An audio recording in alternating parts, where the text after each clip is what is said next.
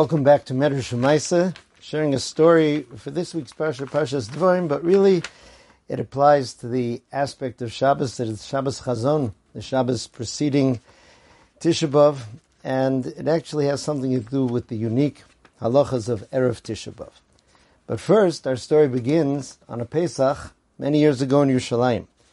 The Lelover Rebbe Zatzal, Reb Shimon Biderman, told about his um, grandfather, Shimon Nosson Nota Zatzal, also the Lelover Rebbe, who was sitting in Yerushalayim in his courtyard eating a suda of chametz on Erev Pesach. He didn't want to eat the chametz inside the house. So he was sitting there having his chametzdika breakfast.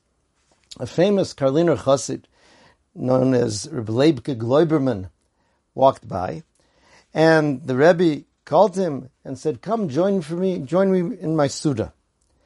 And he explained a pasuk in Tehillim.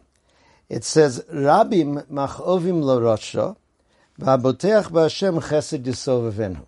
So people usually explain that pasuk to say that a rasha has lots of pain, lots of agony, and one who is boteach in Hashem, who trusts in Hashem, is surrounded by chesed.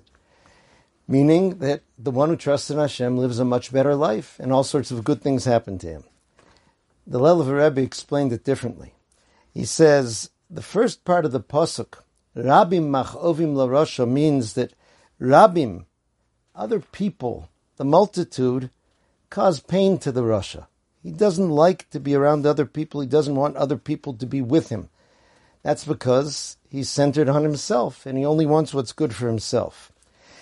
But the tzaddik who's botech Hashem, the one who has bitochen in Hashem, chesed yisovavenu, meaning all around him, he's transmitting chesed. He's doing chesed with others because he likes people to be around him. He likes to be able to share. And with that, he was explaining his invitation that he didn't like to sit alone at a meal, but he wanted someone to join him and share his food. If Daniel Alter Shlita, who told this story, said this could perhaps be an explanation of the words in Pirkei Avos, Alti hi Rasha bifnei atzmacha. The usual explanation is, don't view yourself as a Rasha. Here he adds in a comma. He says, Alti Rasha, don't behave like a Rasha, whose behavior is bifnei atzmacha, to always want to be by yourself and not to be around others and especially doing chesed for others. The Shulchan Aruch brings down that on our Suda Mafsekes, that final meal before the fast of Tisha B'Av, which again this year will hopefully be a Yom Tov, a holiday, is Yeshli Zar Shlo Yeshu Shlosha Lecho Besuda Mafsekes. Three people should not sit together eating the Suda Mafsekes. Kadesh Lo Yischayvu Bezimun, so that they won't have the obligation to join together in the benching with the Zimun that's done when you have three people who ate together. Each person should sit alone and make his own bracha. This halacha emphasizes to us one of the great losses that we suffered. Yerushalayim was Ir Shechubra Yachtov, that place which united Am Yisrael.